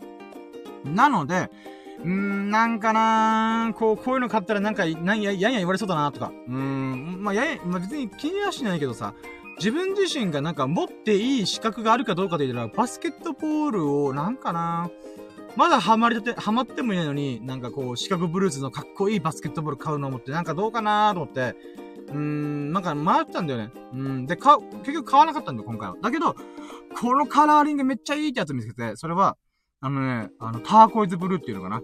あのー、まあ、もちょっとオシャンティにはティファニーブルーみたいな。うん、ティファニーブルーだっけ？うん、あの、なんか青緑みたいな。あれの色に近いボールがあったんだよね。あ、めっちゃいいと思って。お、これ誰、ど、どこのチームのボールだと思ったら、ないんだよ。ってことは、シンプルに茶色いバスケットボールっていう色味もあるんだけど、全部がそのティファニーブルー的な色味のバスケットボールもあったわけだ。でも僕これに一目惚れしたわけ。めっちゃいいと思って。うん。やっぱシカゴブルースとかそういうレイカーズとかそういうチームのカラーリング使ったやつはね、ちょっとガチ勢っぽいから、なんかなーと思ったけど、僕がシンプルに青緑好きだから、うん。これいいじゃんと思って、値段、値段見たいけど、値段を見たら2500円高と思って。うん。まあでもね、革で作られたやつで言うならば、普通に1万超えてくらしいから、まあまあまあまあ、しゃあないよね、と思って。うん。うんで、まあ結局今回買わなかったんだなんでかっていうと、まあアマゾンで調べたら、あ、まあ、ちょっと、うん、まあ、2000円とかに安いやつもあったんだよね。うん、じゃあそっち買おうかなと思ったけども、うん、まあ、だってちなみにさ、このさっきの今、ターコイズブルーというかティファニーブルー的なボールを Amazon で調べたら、バーコード読んでって調べたんだよ。そしたら、うーん、6000円だった。え、6000円と思って、まあそういう衝撃があったんだけど、まあその、6000円のやつよりも3000円や2500円で買えるやつの方が絶対いいよなと思いながら、今回はね、ちょっと見る、あ買わなかったんだよね。てかもう今ね、喋ってて、俺今すぐにでも買いに行きたいと思って、やっぱ買っときゃよかったと思った。まあこれ後から話続くんだけど、あのね、このハンビータウンでバスケットボールの値段見て、あ、こんなもんか、うんうんうんって思った後に、ドンキホーテでも同じようにボールを見たんだよ。そしたら2100円だったんだよ。安い、ちょっと安い。数百円安い。だけど、自分が気に入ってるかって言ったら気に入ってないんだよ。だったら数百円上がってても、まあ、気に入ったボール買った方がよくねと。で、リサイクルショップとかにもバスケットボールあると思うけど、でもな、結局一目惚れしたのが、そのティファニーブルー的なバスケットボールなんてあるならば、やっぱそれ買った方がいいんじゃね？っていう風にね、ちょっと今心がグラグラします。お金ねえくせに私ちょっとね、グラグラしております。なんで？と思いながら。うーん。んで、待ってよ。その後に、うーん。あ、待ってよ。えー、バスケットボールいいなーと思ったのがラッキーだな。バスケットボールをやりたいっていう風に思った。で、テンラッキー。テンラッキーは、まあ、そこからおかんの用事も終わったんで、わーって家帰って、まあ、この出先の、出先っていうか、うん、なんだちょっと僕も僕なりにオシャンティの格好で行ったわけ。動物園行くっつってか。うん。あと、スシロー行くっつってから。うん。なんだけど、あ、違うわあーごめんもう今日はね、ラッキー盛りだくさんなわけ。圧縮した東京たちがもう結局54分喋って、10ラッキー超えてるわ。ちょっと待ってよ。まずは。えー、っとね。違うよ、違うよ。まずは、家帰る前にまず1個あったんです。これ10ラッキーね、もう一回言います。10ラッキーは、痩せてることをもう一回実感しましたイェーイこれどういうことかっていうと、あのね、僕、半ズボン大好き人間なわけ。なるべくだったら半ズボンで過ごしたいと思ってる。うん。で、そんな僕なわけでございますが、な今、運動用の服とかはなんか、捨ててこパンツというか、なんつうんだろう。うーん、なんか伸縮性のあるズボンを、あ、半ズボンを毎回着てるんだよね。だけど、なんて言うんだからな。うーん、なんか、うーん、チノパンの半ズボンみたいな、なんかあるんだよね。気に入ってるやつがあって。で、それがね、破けてたんだよ。そういえば破けてたと思って。そう、つまり100キロ超えてたから、100キロの時に運動して、ビリって破れて、で、縫い直して、またビリって破れて、また縫い直し、ビリって破れて、2回縫い直して、私はね、ビリって破れてたんで、あー、これあかんなと思って、穴が開いたまま、えー、畳んで、あの、タンスの中でしまってたんだよ。で、最近暑くなってきたから、半ズボンをこれ着てみようかな。あ、そういえば俺痩せてるから入るんじゃないと思って入った、え、履いてみたらさ。もうね、あのー、ビンってこのズボン伸ばしたら、5センチぐらい開いた。ああ、痩せてると思って。うーん。だからこのビリって破けるのもさ、やっぱ100キロの体重で、うーんってこう、ギッチギチにウエストを絞って履いてたから、まあそれでね、生地が変なところで伸びて、ビリって破れたわけ。だけど今回ね、もう20キロ落としてるから、もう全然ね、破ける様子がないわけ。ああ、いいですねー、と思って。うーん。で、その穴が開いたやつもちゃんと縫い直して、やりました。うーん。なのでこれが点ラッキー。私、裁縫に目覚めております。イェイ。うーん。もうね、家庭科の授業の時、なんかドラゴンのさ、裁縫セットとか、そんなわけのわかんない柄のやつを子供の中で買ってたけどさ、結局使わなかったんだよ。うーん。で、今になって大人になって、100均で、この裁縫セット買って、で、こういう破けたやつとか、まあ、もしくは、いつかね、レザークラフトやってみたい。革、革の、あ、てか待って、ちょっと日差しが暑すぎるんだけど、やば。えー、っとね、ちょっと待って、すげえ暑いんだけど。うーん。車移動するか？待ってよ、ちょっとエンジンかけてクーラーつけていい？ちょっとごめんね。大変申し訳ない。うるさいかもしれないけどごめん。私、ちょっと背に腹を変えられない。暑すぎる。えー、っとねちょっと待ってよ。あ、あでもうるさいかな。うるさかったらごめん、メンゴ。うん。ただ僕、私も暑くてね、今しょうがねえから。で、パーカーもちょっと窓開けて挟み込もうかな。暑い、マジで。うぅ。いや、もう沖縄夏だぜ。うーん。多分ね、本州の人にとって初夏だよ、初夏。もう暑いぜ、マジで。ちょっと待ってよこれもうちょっとどうすればいいんだ？こうすればいいのかな？いなしかし、ほんと。ウィーン、ウィーン。よっしゃ、日よけも作ったんで多分大丈夫かな。えー、よしよしよし。あ、違うよ。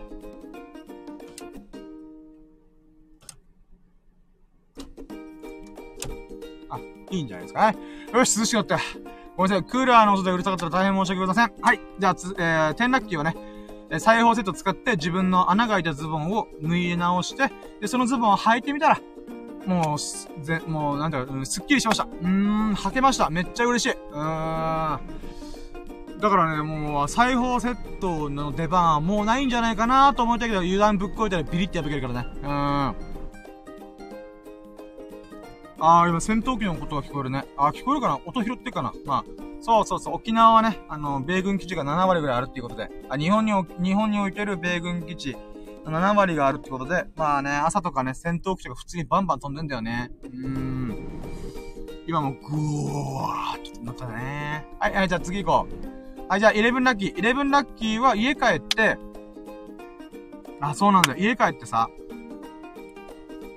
家帰って、そう、せん、さっき言った洗濯物、2ラッキーの時に、えー、日常のゴールデンルーテちゃんと送りましたと。人の営みをちゃんと過ごしましたっていう話したんだけど、洗濯物をしたんだよ。で、洗濯物して、うん、洗濯の時間が30分、40分がかかるから、うん、まあ、ちょっと待っとくかと思って、寝ようと思って、寝たわけさ。そしたら、4時間でさ、びっくりした。うーん、4時間かと思って。これが11ラッキー。うーん。で、4時間寝たんだけどさ、私としては、やっぱ、うーん、最近ちょっと疲れが溜まってたなと思ったんだよ。だけど、いや、チャレンジングな日々を送るんだっていう気合だけで、今日も子供に来る1時間ぐらいザーっと歩きまくって、んで、まあ、寿司ロイって飯たらふくって、その後にまた荒波公園ってビーチ沿いを散歩したわけ。うん。だからその中でね、やっぱ急にこの糸が切れたように、プツンって、意識が消えて、起きたら4時間かってた。うん、で、1時だった。深夜の1時。うーん。やっちゃったーと思って。うーん。まあでもね、4時間寝たから頭すっきりした。やっぱね、調子悪いなーと思ってた。だけどね、ちゃんと4時間でもいいから寝たおかげで、まあ今みたいにね、うん、朝7時まで、7時から全力でラジオできてる。うん、やっぱ寝たおかげで。はい、じゃあ、12ラッキー。じゃあ何が残念だった、残念だったかという。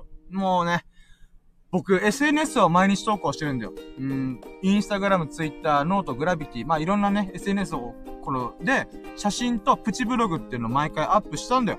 それがね、消えました。ショック。うーん、毎日やってたんだけど、この、12時まで、夜の12時までに、プチブログをアップしようって決めてるんだよ、毎回。だけどね、寝ちゃったからさ、あの、起きちゃった時1時だったから、あー、やっちゃったーと思って。うん、何をやっちゃったかというと、このノートというプラットフォーム、あの、ブ、ブログとかを上げやすくするプロト、プラットフォームがあるんだけど、それがね、12時前、夜の12時を境目に、毎日投稿したかしてないかっていうのを毎回出るんだよ。で、確か僕ね、170日連続投稿してたんだよ。それがさ、潰えました。ショック。うーん、うわーと思って。まあ、しょうがねえよなと思って。うーん。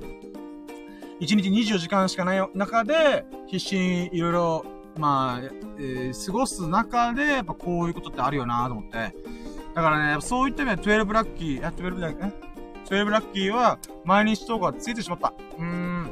まあ言うてね、あのー、ラ、ラジオやったり、YouTube やったり、ブログ書いたりで、毎日何かしら発信はしてるんだよ。うん。発信はしてるんだけど、ブログに関しては毎日投稿が届いてしまったっていうのがね、ちょっとショックだった。また夜170日連続投稿してないといけないのかなと思うと、あー、へこむと思って、最初すごいショックだったんだよ。うん。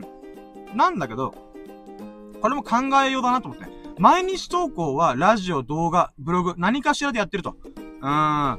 それ一瞬たりでも、一日たりでも私は気を抜いた瞬間はなかったと。あの、まあ、気を抜いたけどさ、結局気を抜いたけども、でも何かしら、何かを発信しなかった日はなかった。まあ、それだけでも、だけでも誇らしいなと思うんだけども、えー、もう、もう一回考えを改め直して、うん、よりね、ラジオと動画とかに、うーん、注力しようとも思ったんだよな。うーん。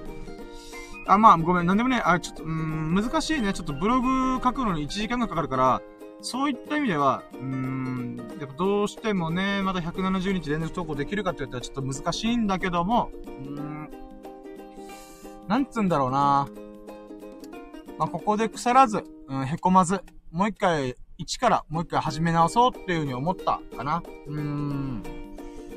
まあ、なんだろうなブログのね、ネタはね、今挑戦的な日々過ごしてるから、もう、実は6個分ぐらい溜まってんだよ。あ、これ書こう、あれ書こうっていうの溜まってんだけど、なんかね、今日は寝ちゃったんだよね。うーん、まあまあまあ、いいや、まあまあ、うん。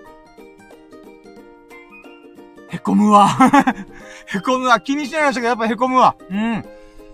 まあまあいいや。まあ、これもなるようになってしまったから、まあ、こっからもう、もう一回ね、改めて気合を入れ直して、ブログをコツコツ書いていこうかなと思いました。うん。はい、じゃあ、サーティンラッキー。サーティンラッキーは、まあ、起きてね、あ、そうだ、友人から連絡があったんだ、そういえば。えっ、ー、とね、えー、スサノーくんと、あと共通の友人から連絡があって、今、なんか、んなん知り合いのバーに行くけど、深夜も行くみたいな。いや、誘いがあったんだよ。それが嬉しかった。うん。これが14ラッキー。え？違う。13ラッキーか。ごめん。やり直す。13ラッキーだよね、多分。うん。13ラッキーが友人から、この飲みの誘いがありました。うん、で、これに関して言うならば、なんだろうな。まあ、うん。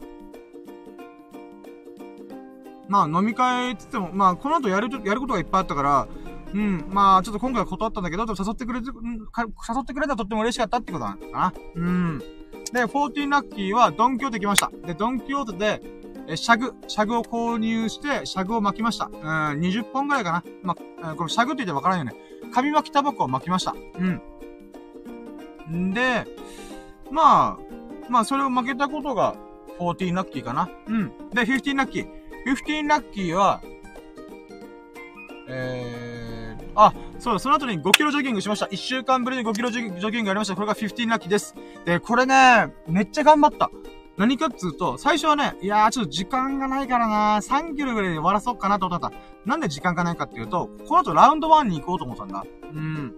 だから、ドンキンとラウンド1行きたいから、えー、ラウンド1が夕方の、あ、夕方、夜の、あ、朝の6時か、に閉店するから、うーん、と思って、でもジョギング3キロか、久々だ5キロぐらい走りたいなと思った中で、ま、とりあえず走りながら様子を見ながら5キロ行こうかなと思ったんだ。そしたらね、もう3キロ地点までさ、私、7分半、1キロ、1キロ7分半ペースで走れました。イェーイこれどういうことかっていうと、あのね、5キロジョギングしてるんだけど、1キロ何分で走れるかによって、このタイムが変わってくるんだよね。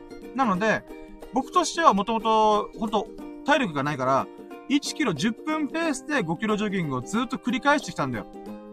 で、繰り返してきた中で、あのね、ゆっくりゆっくり体力が向上して、今回、えっとね、3キロ地点までは7分30秒のペースで走れたんだよ、1キロ。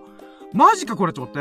うーん、これ何で嬉しいかというと、まあ2分半タイムを縮めてるってこともあるんだけど、プラスね、一般の健常的、健常者は、えー、健常というか健康的な体を持ってる人は、1キロ7分ペースで走るらしいんだよ。で、僕はさっき言った10分じゃんこの10分のタイムっていうのがね、僕の中でね、いつか7分レベルまで行きたいっていうふうに思ったんだよ。そしたら3キロ地点まで7分30秒ペースで1キロを走れてたから、めっちゃ嬉しいと思って。うーん。ただね、これ、ショックなのがさ、今暑いってずっと言ってんじゃん。暑かったんだよ。うん。で、沖縄だから湿気が強いんだよ。うん、亜熱帯気候だからさ、湿度がほんと80%とか90%がいつものなんだよね。だから、この気温が上がった上で、湿度があるってことは、暑いんだよ。うん、しかも朝のね、朝っていうか、えー、午前4時、5時ぐらいに走ってたから、まあ涼しいだろうなと思ったけど、やっぱ暑かったんだよ。だから3キロ地点で、はぁ、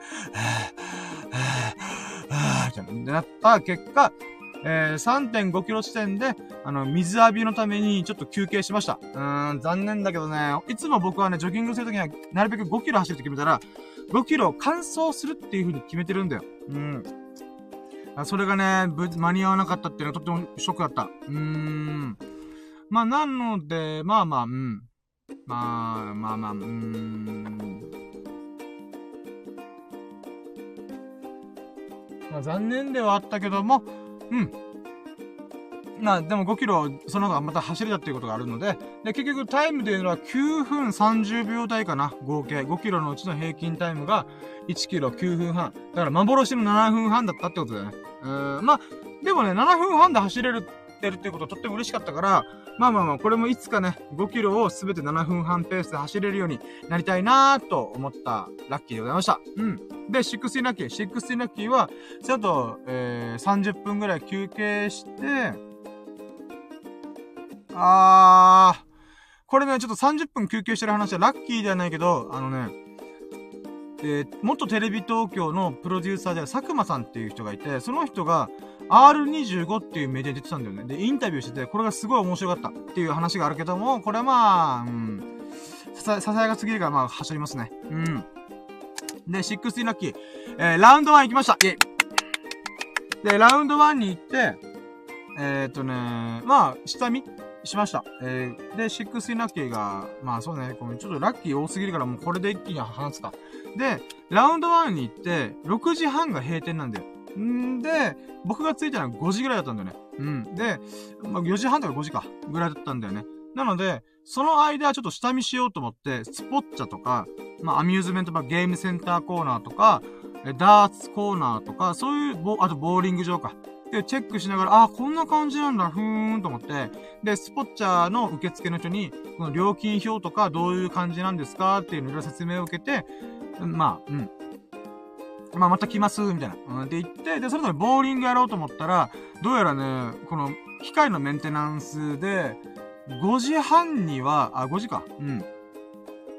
5時には、こう、ボーリングができなくなるらしいんだよ。だから、あー、そうですか、みたいな、残念だなーと思ったけど、まあでも、ボーリングをやろうっていう風にね、ちょっと思えたことがまた嬉しかったんですよね。うん。で、その後、まあ、さすがに来て、ラウンド1でね、うーん、なんかやる、やり、やろうかなと思ったんだ。うん。で、この60ラッキーがこんなもん、ラウンド1で下見して、スポットとかいろんなもの見ました。うん。で、今度来るときにまたやろうと思って。で、セブンティーラッキー。セブンティーラッキーは、それでもラウンド1でなんかやりたいなと思って、ゲームセンターのマリオカードと戦車のゲームをやりました。イェイ。で、これ僕基本的にね、友人とかだったらわかると思うけど、本当に僕ゲームセンターでゲームしないんだよ。100円もったいないって思っちゃうから。うん。なんだけど、マリオカートとこの戦車のゲームはね、面白そうだと思って、まず戦車のゲームからやってみたいんだよね。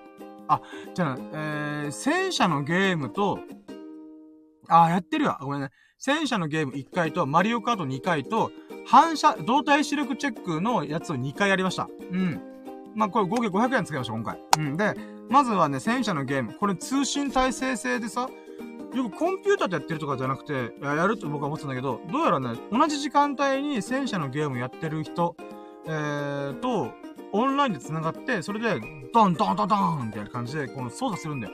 これがね、結構面白かったんだよ。うーん。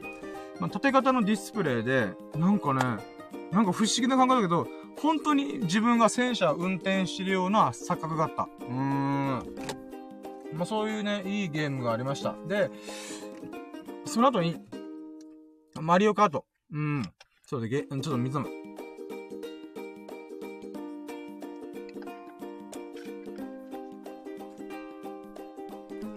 マリオカートも、あのー、大昔に一回やったことあるかなぐらいのレベルだったんだけど、あのー、ゲームセンターでね。うん。で、それをやった後に、やって、やってて、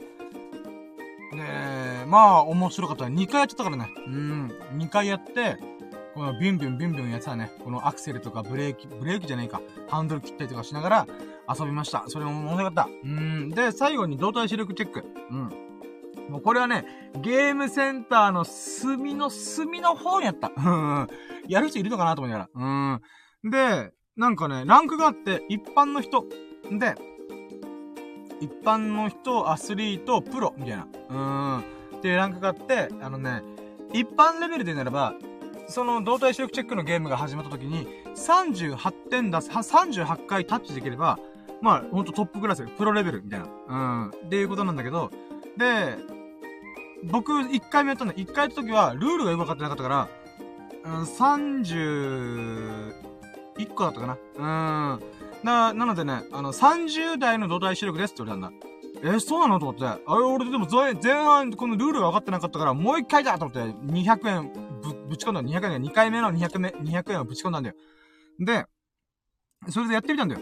うん、俺も本気でやったんぞと思って。で、やったらさ、37個押したんだよ。うわ、マジかと思って。うん、つまりね、僕10歳と同じ動体視力持ってる。やったね。あれ今31だけどさ、若いね、俺って思った。うーん。だから、あと1個押せたら、私、アスリートレベル。うん。アスリートの方と同じような動体視力を持ってるっていうことらしい。うん、嬉しいね。うーん。まあ、それからね、そういう風にゲームをね、今回、戦車のゲーム1回、マリオカード2回、動体視力ゲームを2回やって、500円をラウンド1で使ってきました。うん、それが seventeen lucky です。で、 eighteen lucky。 eighteen lucky はね、最後になんかラッキーねえかなーと思って、ラッキーっていうか、なんかね、新しいことやりたい、やりたいと思って、だら、あと飲み物を飲みたかったんだよ。うん。で、バーってラウンド1降りてって、入り口の方に自販機があったんだよね。で、 Coke、あ、コカ・コーラの自販機だったんだよ。で、あ、そういえば、スサノくんが前、 Coke アプリ、この、 Coke ON っていうアプリがあって、それをね、ジョギングとかしてるんだったら、そうやった方がいいよ、みたいな。それ歩数計カウントして、1週間で3万5千キロ走ったりとかしたら、走ったり歩いたら、あの、スタンプ1個もらえるんで、で、それが30個貯まったらドリンク1個無料になるよ、みたいな。え、マジでそれやってみようと思ってやったんだよね。で、なんていうのかな。うん、この航空アプリで、なんていうの支払いもできるらしいんだよ。例えば、クレジットと、クレジットカードを結びつけたりとか、ペイペイを結びつけたりすることによって、えー、支払いができるらしいんだよね。うん。で、それやりた、やってなかったんだよ。あ、じゃあそれやってみようと思って。うん。で、あとドリンクチャレンジ。僕の飲んだことのない飲み物の飲んでみようと思って。だから、ね、18ラッキーは、初めて、えー、自販機での電子決済。アンド、飲んだことない飲んだドリンクを飲みました。うん。今回はね、シークワーサー紅茶家電っていうものを飲んだ、飲んだんだ。まあ、紅茶家電は有名じゃんうん。で、紅茶家電の沖縄限定版でシークワーサーブレンドみたいなのがあるんだ。うん。で、それ飲んだことなかったなーと思ったから、それ飲んでました。うん。まあ、紅茶家電でいいやと思ったけど、うん、飲んでみてね。うん、だけど美味しかったよ。うん、シークワーサー味も。まあ、これが18ラッキーかな。はい、で、19ラッキー。19ラッキーは、その後、えー、ラッキーラジオ無事できました。イェーイで、その後にね、和弘さんという方がいらっしゃってくれて、いろいろコメントをしてくれたりとか、あとハートプレゼントしてくれて本当に嬉しかった。うん、で、深夜さんの声を聞いてると元気が出ますってことで、嬉しい言葉をいただけで、介護士の方らしいんだよね、和弘さんという方が。うーん、そういうコミュニケーションできたこともとっても嬉しかったし、その後、ナンドシーさんの方もいらっしゃってくれて、やったありがとうございますペコリンチョってことで。うーん、だからナインティーラッキーは、もうほんとね、ラッキーラジオできて、えー、このリスナーさん、神々がね、いろいろ降臨してくれたってとっても嬉しかった。うん。で、20ラッキー。20ラッキー20個目。20個目はね、今現在に至るんだから、こっからね、なんか思い出してやりたいんだけど、メモ帳なんか今日やったかな今日は特にね、あれなんだよなうーん、なんだろう。今日あと1個あったけどな。ちょっと待って、クーラーつけるね。今日やったことでなんかあるかなあと1個ね。あと1個で20ラッキーから20ラッキー出したよね。うーん、20ラッキーは、なんだろう。20ラッキー。20ラッキーがちょっと思いつかない。でもなんか、霧のいい数字まで行きたいな。うーん、もう喋るもん喋りきった感じがあるからね。えー、なんだろう。何があるかなそうね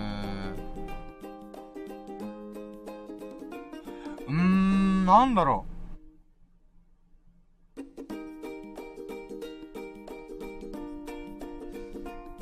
うーん、思いつかん。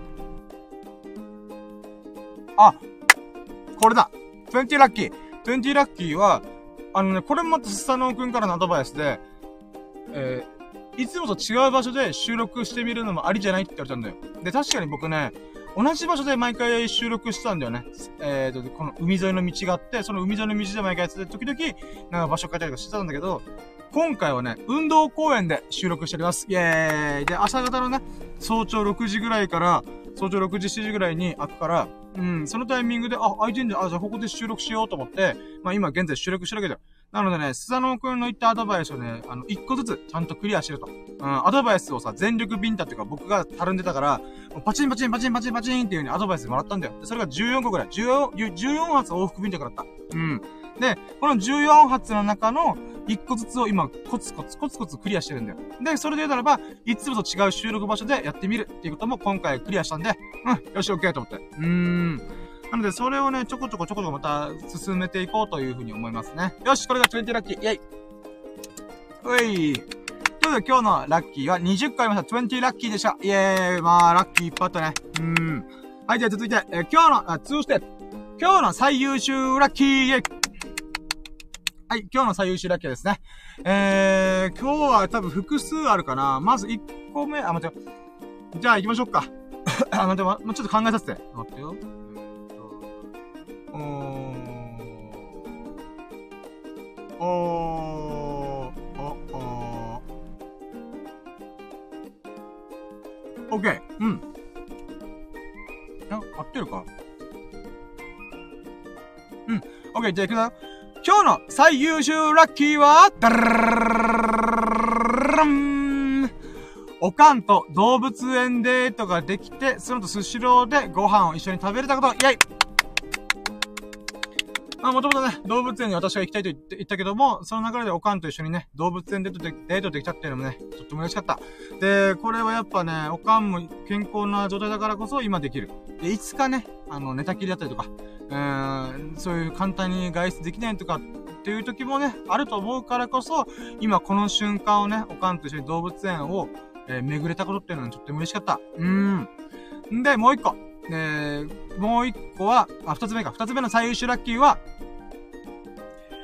え、ジョギング、あ、違う、うーん、あ、ラウンドワンに、えー、行って、スポッチャとか、ボーリングとか、まあ、いろんなものを見ながら、えー、久々にゲームできたと。うん。あのー、マリオカートとか戦車のゲームとか、動体視力チェックとかいうゲームをして、えー、た、えー、閉、えー、閉店間際の1時間、営業時間終了直前の1時間だけども、まあ自分のね、やったことないものをいろいろチャレンジできたっていうのがとっても嬉しかった。うん。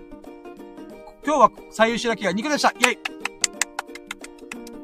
はい。ということで、じゃあ続いて3ステップ。明日のラッキーカムトゥルーイェイこれね、前回収録したラッキーカムトゥルーで言ってたんだけど、ええー、ラウンド1に行く。で、あとは、えー、動物園に行く。で、最後の1個が、カリウシエアでライブ配信やってみる。っていうこの3本だったんだよね。で、そのうちの2本、2個が今日で達成できたから、明日はね、カリウシウェアでライブ配信する。まあ、スポッチャーはね、ちょっとできなかったんだけど、まあまあ、それはまたお湯やろうと思っている、いるんだよ。うん。んで、まあ、そうね。うん。スポッチャはまた今度の機会にした上でライブ配信をカリウシウェアで来てやってみるっていうのを明日取り組んでみようと思います。で、最後の最後になりましたが、えー、明日、明日、まあ今日のね、21時ぐらいからライブ配信やりたいなと思うので、ぜひね、あのー、興味ある人は見ていただけると幸いでございます。はい。えー、ということで、じゃあ、1時間20分か。あー、結局喋っちゃったね。まあ、でも、1時間20分で終わらせられるんだったら結構いいんで、しかも密度だいぶしゃ、濃く喋ったつもりだ、俺は。うん。はい、ということで、じゃあ今日のラッキーラジのまとめ。あ、クーラーですね。ジキルね。はい。え今日のラッキーラジのまとめは、ラッキーカウント。20ラッキー。20個のラッキーが来ました。イェーイ。で、今日の最優秀ラッキーは、1個目が、おかんと動物園デートをして、スシローでご飯を食べれたことです。イェイ。で、もう1個、2個目が、ラウンド1に行って、スポッチャとか、ボーリングとか、このいろんなラウンド1の設備をいろいろ、えー、見学して、で、最後に、えー、マリオカート、えー、戦車のゲーム、アンド、えー、動体視力チェックのゲームができたこと。うーん、ゲームセンターとかでゲームじゃない僕が本当珍しいなと、新しいことをチャレンジしたなと思った。うーん。ということで、まあ、これが2個の最優秀ラッキーですね。で、ラスト。明日のラッキーカメデルは、明日は、えー、夜の21時頃から、明日っていうか、まあ、今日か。今日の21時に、えライブ配信入れます。で、その時僕はカリウシウェアを着て、まあ、痩せてるからね、痩せたからこそ、は、は、着ける、着れる、えカリウシウェアをつけて、えライブ配信臨みたいと思います。以上ですイェイちなみにさ、これ、ゲームやった理由はさ、やっぱ今喋ってた思ったのが、あ、そうだ、スサノオくんが前レトロゲームで、あのー、ゲームして楽しかったよって言ったから、あ、じゃあ俺もすぐやってみようってことでやってみた。うーん、ランドマナー最新のゲームをやってみました。イェイ はい、ということでね、うん。今日も楽しく、えー、一日を、えー、満喫できたんでね、全力で過ごしました。うーん、新しいこともいっぱい取り組みました。うーん、ほんと感無量でございます。えー、これぞラキラジ。僕自身が全身全霊、全力全軍全身、えー、精一杯、精神性、えー、取り組む、日々を取り組む、そして、そ、そして喋る。うーん、それができたのでね、とても良かった一日でございました。本当スタノ君にアドバイスありがとう。うーん、ひできさんもいつもね、僕のラジオにつけてくれてありがとう。今日は久々に一人で、えー、お送りすることできてね。ああ、俺も成長してると思って。うーん。で、また聞いてくれてる人が、和弘さんからね、うん、僕のこ、この喋りがすごい元気になるっていうのがとっても嬉しかった。ありがとう。うーん、ありがとうございます、皆さん。うん。はい、ということで、えー、こ、れにて1時間20分になったってお送りしましたが、えー、ランキーラジオ終了しようと思います。で、ここまでね、聞いてくれた方々、本当に優しい。うん、優しい優しい皆様のおかげでとしてラキラジオをお送りすることができてます。で、まあ面白いな、いいなと思ってくれましたら、ハートマーク、コメント、フォロー、連日よろしくお願いします。はい、ということでね、うん、ほんとここまで1時間20分やったらお付き合いいただいた、優しい優しい、そこのあなたうん、あなたのおかげで、あ、あそんなあなたがね、ほがらかな日々と、幸多き日々を過ごすことを心の底から祈っております。Thank you for listening and have a nice day! イェイはい、ということでね。はい、お疲れ様でしたイェーイはい、ということで今回がシャープ138、138回目。おかんと動物園できたえー、で、動物園デートできた話っていうことで、うん、そういう風にお送りさせていただきました。ふぅ、うん、だいぶね、あの、密度濃く喋れたんじゃない、でしょうか。うん、よかったね。ということで、じゃあ、終了します。バイちゃんありがとうございましたイェーイということで終了